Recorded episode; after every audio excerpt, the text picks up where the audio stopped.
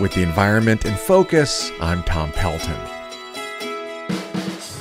Exactly one week after his inauguration, President Joe Biden issued an executive order promising to tackle climate change. He set a goal of making all electricity generation in the U.S. free of carbon dioxide pollution by the year 2035. In my view, we've already waited too long to deal with this climate crisis. We can't wait any longer.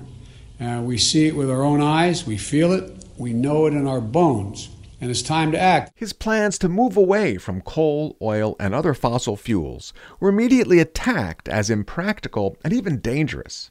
One example was this Fox News segment, which suggested that electricity prices would skyrocket and thousands of people would lose their jobs and die. Now, President Joe Biden looking to crack down on climate change with a slew of executive actions. And not only have they already cost American jobs, experts say those green policies could cost you too. Except, it seems like we've seen this movie before, and it didn't end that way. That's because back in 2015, President Obama imposed more modest regulations for reducing carbon dioxide pollution from power plants called the Clean Power Plan. The Obama plan called for a 32% reduction in emissions from power plants over a quarter century, using a baseline year of 2005 and comparing that to the year 2030. Obama's plan, very much like Biden's, was blasted by the fossil fuel industries and Republicans in Congress as impossible and reckless. 28 states, led by West Virginia and Texas, sued in federal court to stop the Clean Power Plan. And in 2016, they won a stay from the U.S. Supreme Court. The controversial Obama rules were never implemented.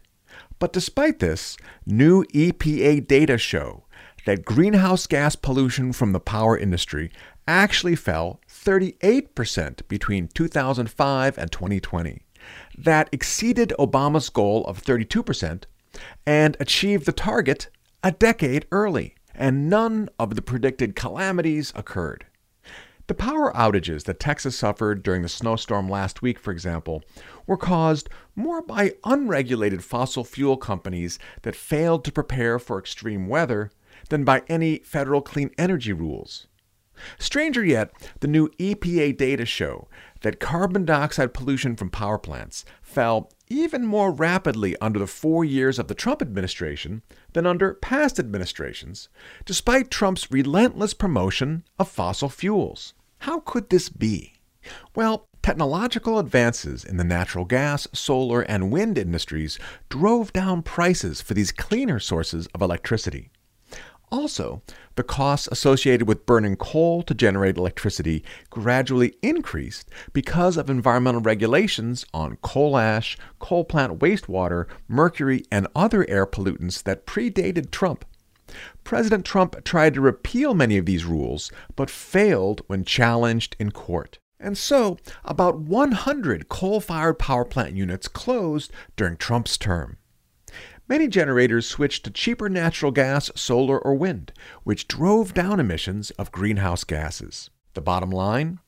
Even though Obama's clean power plan was attacked and blocked by the courts as too radical, in reality, cleaner energy technology is advancing far more rapidly than anyone predicted. And that is a good sign for President Biden's seemingly even more radical plans for zero carbon power. With the environment in focus, I'm Tom Pelton of the Environmental Integrity Project, author of The Chesapeake in Focus.